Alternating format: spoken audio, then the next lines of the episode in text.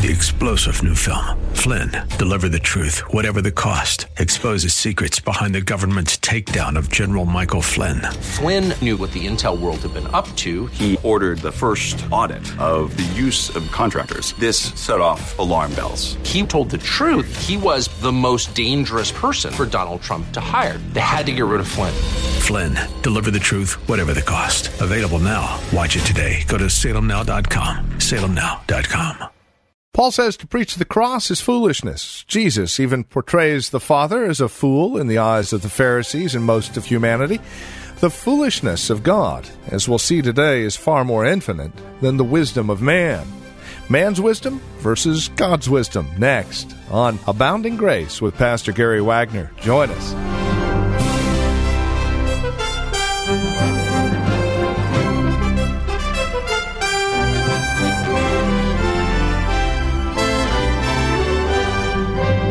On behalf of Heritage Reformed Church of San Jose, we welcome you to this edition of Abounding Grace with our teacher and pastor, Gary Wagner. We're in the book of 1 Corinthians, chapter 1, beginning with verse 10 today, as we take a look at man's wisdom versus the wisdom of God. It's our hope and prayer that today's broadcast provides for you a bit of insight into the foolishness of God and just how wise it really is. With this edition of Abounding Grace, here's Pastor Gary Wagner. Man's wisdom versus God's wisdom. The Apostle Paul is now in this section beginning to deal with some of the problems that the church in Corinth was experiencing. And the problem he deals with first is division a division over the leadership of the church. Some people preferred Apollos, some people preferred Paul's leadership. Some people liked the preaching of Peter, and some said, I don't like preachers in general. I wish to be led by only Jesus Christ.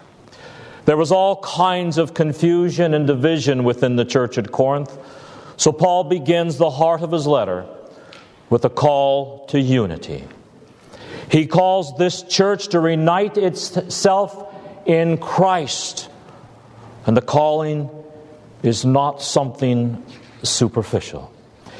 He doesn't say, just forget about your differences as if differences of opinion aren't important. He doesn't try to call them to some type of superficial unity, nor does he call them to some monolithic unity as if we cannot ever differ with one another. He isn't saying there can't be any disagreement whatsoever on anything. Because as we'll see later on in chapter 12, he talks about the variety in the church of Christ. So, this call to unity, on the one hand, is not a superficial matter, nor is it some kind of monolithic unity where everyone is cloned with a certain outlook. But it is a call to certain sincere, deep, observable unity that people can see. Be one, be united, be the same in basically two areas be united in love and in truth. Paul says, You're quarreling among yourselves. There is division evident to others here. You are not treating one another with the respect and dignity that Christians should be showing one another. There is not real Christian love. So Paul writes the whole 13th chapter of 1 Corinthians to teach them how to be united in their love for one another. But Paul, wise biblical teacher that he is, shows them that they cannot be united in love unless there is also unity in the truth. So, throughout the book of 1 Corinthians, he calls them to unity. Believe the same things. Make sure that every view you hold, make sure that every doctrine you believe, every teaching you express and communicate to teach each other is firmly rooted in the Word of God.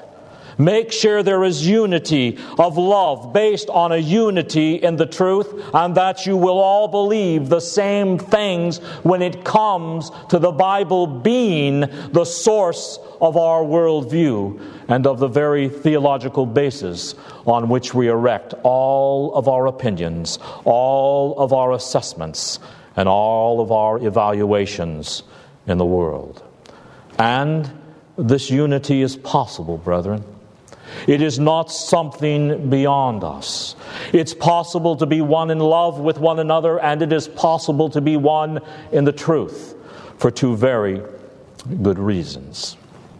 First, because of the unity of the name of Christ, and then because of the unity of the body of Christ. Paul says in verse 10 I exhort you, brethren, by the name of our Lord Jesus Christ that you speak all the same thing. The name of God is the revelation of God, the revelation of the character and the will of Jesus Christ in the Holy Scriptures, and it's one. There is nothing contradictory about the Word of God. There is no division. There's no disunity in it. This revelation of Christ, the name of Christ, is of one complete fabric.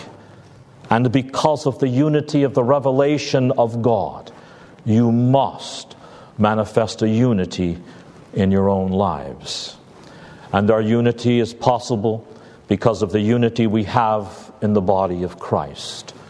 As we have studied in the past, we are all in Christ. We are one before Almighty God. He looks on us as a people who are interdependent upon one another. We get strength from Christ to live our daily lives, but that strength flows from Christ our head into us, through us, into each other's lives. And because of this unity that is really there, brethren, you have something to work on. You have something to base your efforts on because of this real unity of the name of Christ and the unity of the body of Christ. You and I can be deeply united in love for one another and in the truth that we all believe. I want you to notice how extensive this unity is in verse 10. It is not some little simple things, brothers and sisters. Notice all the verbs and adjectives. Now I exhort you, brethren, by the name of our Lord Jesus Christ, that ye all speak the same thing. That there be a sameness, a oneness in the confession of our faith and in our hope that some of us over here don't go off in this direction speaking one thing and someone else goes off in another direction speaking something else. There is to be a unity, a oneness, a sameness so that wherever we are, if someone hears John Doe give testimony to the truth here or Susan Smith give testimony to the truth somewhere else, there is a sameness. There is a unity in what we speak and not in just what we speak but in verse 10, that there be no divisions among you, but that ye be perfectly joined together or complete. And boy, is that ever a complicated and strong word in the Greek language. It means to be perfectly woven together. It means to complete each other's lives that we be so one in loving each other, so interdependent upon each other, so committed to the same truth and learning the same truth and speaking the same truth that we are woven inseparably, inseparably together and made complete. We couldn't even conceive of living without one of the other people in this church. So that when one cries, we all cry. And when one is filled with joy, we are all filled with joy. Then verse 10 goes on to say that we should be complete in the same mind and in the same judgment or opinion.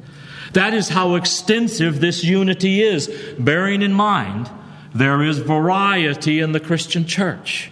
Nevertheless, The unity we are called to as Christians is a unity that means we have the same mind and the same opinion. And I'm not telling you this myself, beloved. This is from the infallible Word of God. The same mind I would emphatically interpret as the same worldview the same basic assumptions we make about life, the same way of thinking, the same way of evaluating. The Bible must be the source and the regulating principle of the way we think. And that is the only way we are ever going to have the same mind. But we are also to have the same opinion. We are to have the same opinion on how the Bible is to be applied in the modern world. We are to be so one in loving each other and one in truth that we make the same judgments and assessments and the same evaluations. That is how extensive this unity is. Then in the next few verses, Paul points out how absurd it is to be disunited how absurd divisions and cliquish spirits are in the church. He says, This thing of following one man is foolish. He says in verse 13, Has Christ been divided? Is Christ divided up like this church is? You like me more than Peter and Apollos, but did I die for you? Those who put me, says Paul, on a pedestal over Cephas and Apollos, have you been baptized in my name? You see, he points out the absurdity of the divisions and the rivalries and the competition in the church as he calls these people to a deep, sincere, extensive, observable unity in Christ. Now, what was it that was dividing them? What was causing all the confusion and quarreling in the church at Corinth? Look at verse 12. First, in verse 11, we learn that the house of Chloe informed Paul of what was going on. And he says in verse 12, You are all quarreling, saying, I am of Paul, and I of Apollos, and I of Cephas, and I of Christ. So you had an exaggerated preference for certain preachers that are at the church of Corinth. Now, on the surface, there is nothing wrong with preferring one preacher over another, as long as it doesn't become exaggerated and unhealthy. Because it has the potential of becoming a slavish following of one man and an abandoning of the Word of God. And that's how cults originate. People slavishly follow one person and so identify with what they teach as being the very revelation of God that they disassociate themselves from everyone else, refuse to appreciate the value of anyone else, and then ultimately abandon the Word of God. Think about what has happened with several of such movements. Take our landlords here, for example, the Seven day Adventist. They have the Bible and they have the writings of Mary White. Eventually, the writings of White were believed over the Word of God, especially their truncated view of justification by grace through faith.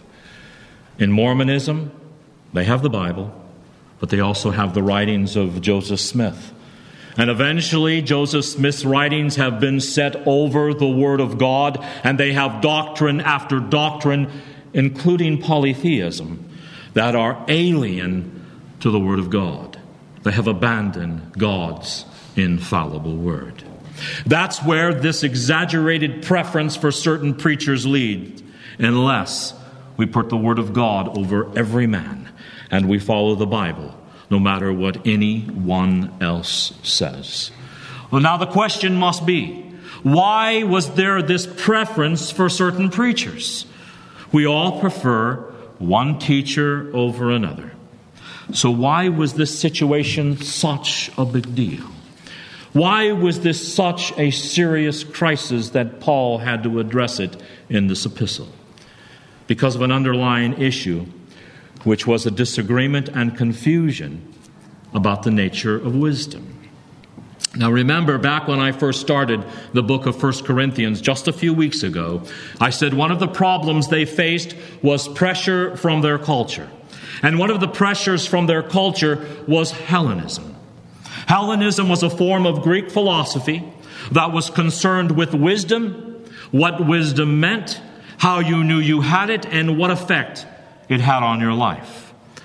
Then we saw in our introduction to the book of 1 Corinthians that another problem in the church of Corinth was that they were also confused about the word spiritual. They didn't have a handle on what the word spiritual meant, which was caused by the influence of this Greek philosophy on their thinking. So when they came into the Christian church, they weren't able to distinguish pagan philosophy from the Word of God, of course, causing a great deal of confusion. And because there were similar words in both Christianity and pagan philosophy, they would take Christian words and many times define them in terms of that pagan philosophy. So there was a lot of confusion at the church in Corinth. And the pinnacle of Greek philosophy was the quest for wisdom. So, what did Hellenism teach about wisdom? Now, Trust me, you're going to see how practical all this is in just a few minutes. Greek thought said that wisdom is something that is highly intellectual, ethereal, and beyond the grasp of most men, unless, of course, you are one of the spiritual ones, one of the blessed wise. And when a person acquires this wisdom, they thought, it is manifested in rhetorical and oratorical prowess. They said, if you are wise, then you will be able to stimulate and overwhelm people intellectually by your ability to speak with power. And that led to the disagreement over the preachers. Some were able to touch the feelings of the listeners and motivate them. Apollos, it is said, had great oratorical ability, superior to most men. But some people still preferred Cephas, and others wanted Paul, while others said, Christ is all I want. But notice Paul disassociates himself from this. He says, I'm not taking my content, nor the form by which I communicate it from any philosophy. Look at chapter 1, verse 17. He totally disassociates himself from human wisdom. In this case, of course, Greek philosophy. He says this in verse 17 For Christ sent me not to baptize, but to preach the gospel, not with wisdom of words or cleverness of speech. In other words, not according to the Greek rhetorical tradition. In chapter 2 4 and my speech and my preaching was not with enticing words of man's wisdom, but in demonstration of the Spirit and, and of power, that your faith should not stand in the wisdom of men, but in the power of God. He, is, he says, I am making a deliberate effort not to identify with or take any of my strategy from this Greek philosophy because the way by which you determine whether or not a man is wise is not by his ability to speak and overwhelm people by his fanciful oratory. It comes through the Spirit of God. Now, do you know what this thought concerning wisdom did to these people? They thought that wisdom was highly intellectual, ethereal, of the Spirit beyond the grasp of most men, which manifested itself in great speaking abilities that would, would stimulate and impress people. Now, what would that do to a person that has this kind of wisdom? Well, it made them cocky and arrogant. Look who I am. Look at what I've done. I've acquired all this knowledge. Ain't I something special? But several times throughout the book of 1 Corinthians, Paul deals with this subject of boasting and arrogance. For example, chapter 8, verse 1.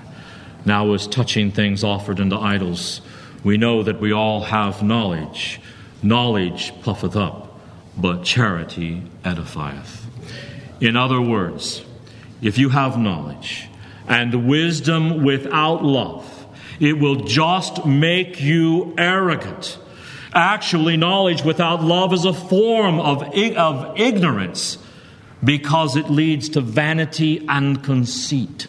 Knowledge without the grace of God leads to death and is thus foolishness. All of those who hate God love death, says God's word. Of course, knowledge is essential for man, but is insufficient without Christ's saving grace. Chapter 1, verse 31 that according as it is written, He that glorieth or boasteth, let him glory or boast in the Lord. If you are going to boast about anything, boast about God, Paul says, not about yourselves. So you see, this Greek humanism that Paul calls the wisdom of this world was confusing for new converts because they were not well grounded in what the Bible teaches and they weren't able to detach themselves yet from the influences of humanism. This caused division or schism in the church. There was rivalry, there was competition, which led to intense arrogance and self righteousness and self sufficiency. That led to much boasting and bragging on the part of the congregation, and thus disunity. Worldly wisdom Humanism, brothers and sisters, always leads to disunity.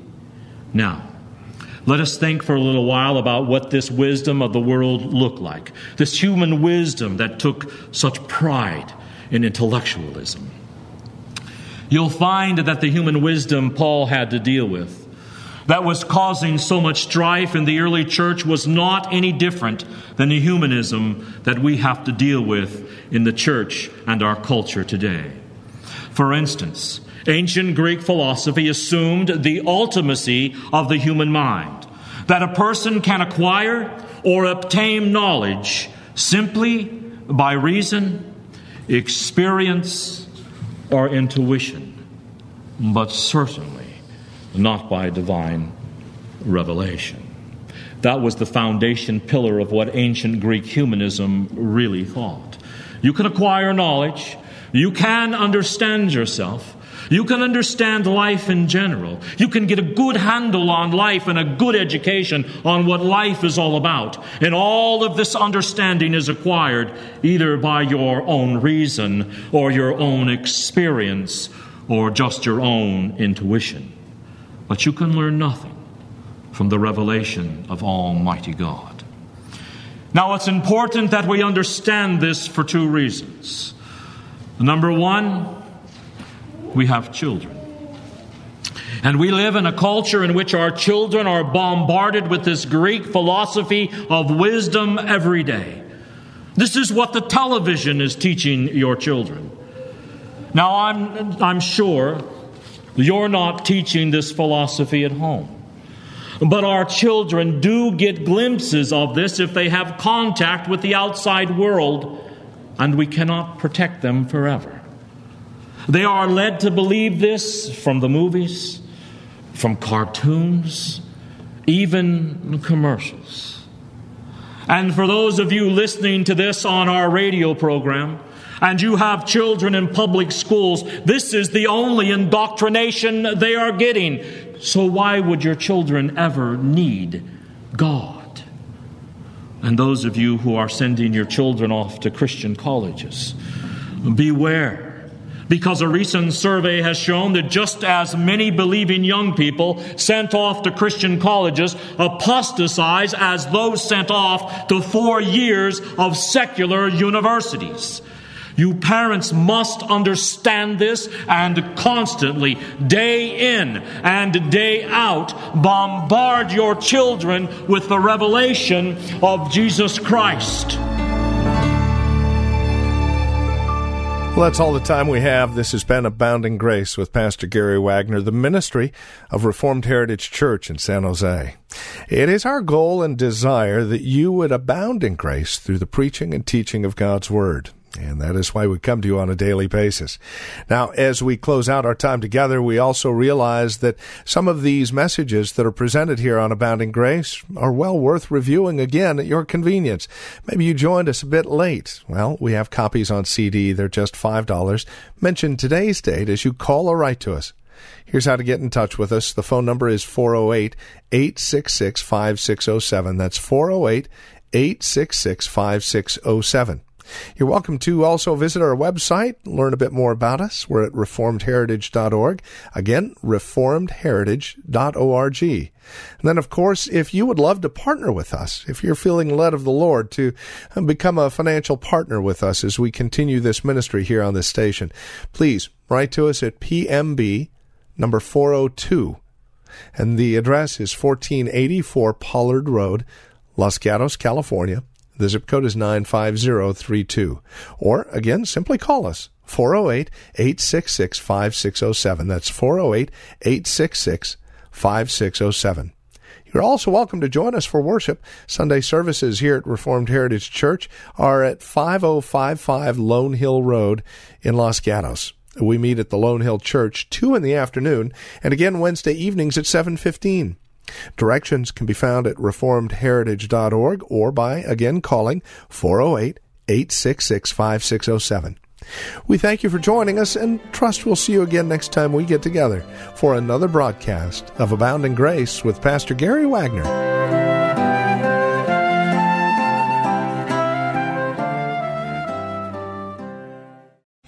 Three star general Michael J. Flynn, head of the Pentagon Intelligence Agency, knew all the government's dirty secrets. He was one of the most respected generals in the military. Flynn knew what the intel world had been up to, he understood its funding. He ordered the first audit of the use of contractors. This set off alarm bells. The explosive new documentary, Flynn, Deliver the Truth, Whatever the Cost, uncovers the facts behind this scandal. Flynn told the truth. He was the most dangerous person for Donald Trump to hire. I find out the worst enemy that I'm going to face in my life is right here in America. They took my assessment and they wanted me to change it. And I was like, I'm not changing it. They had to get rid of Flynn with in depth interviews, archival footage, and never before seen personal records of the man behind the headlines. I just felt like I was drowning. Flynn, deliver the truth, whatever the cost. Available now. Watch it today. Go to salemnow.com. Salemnow.com.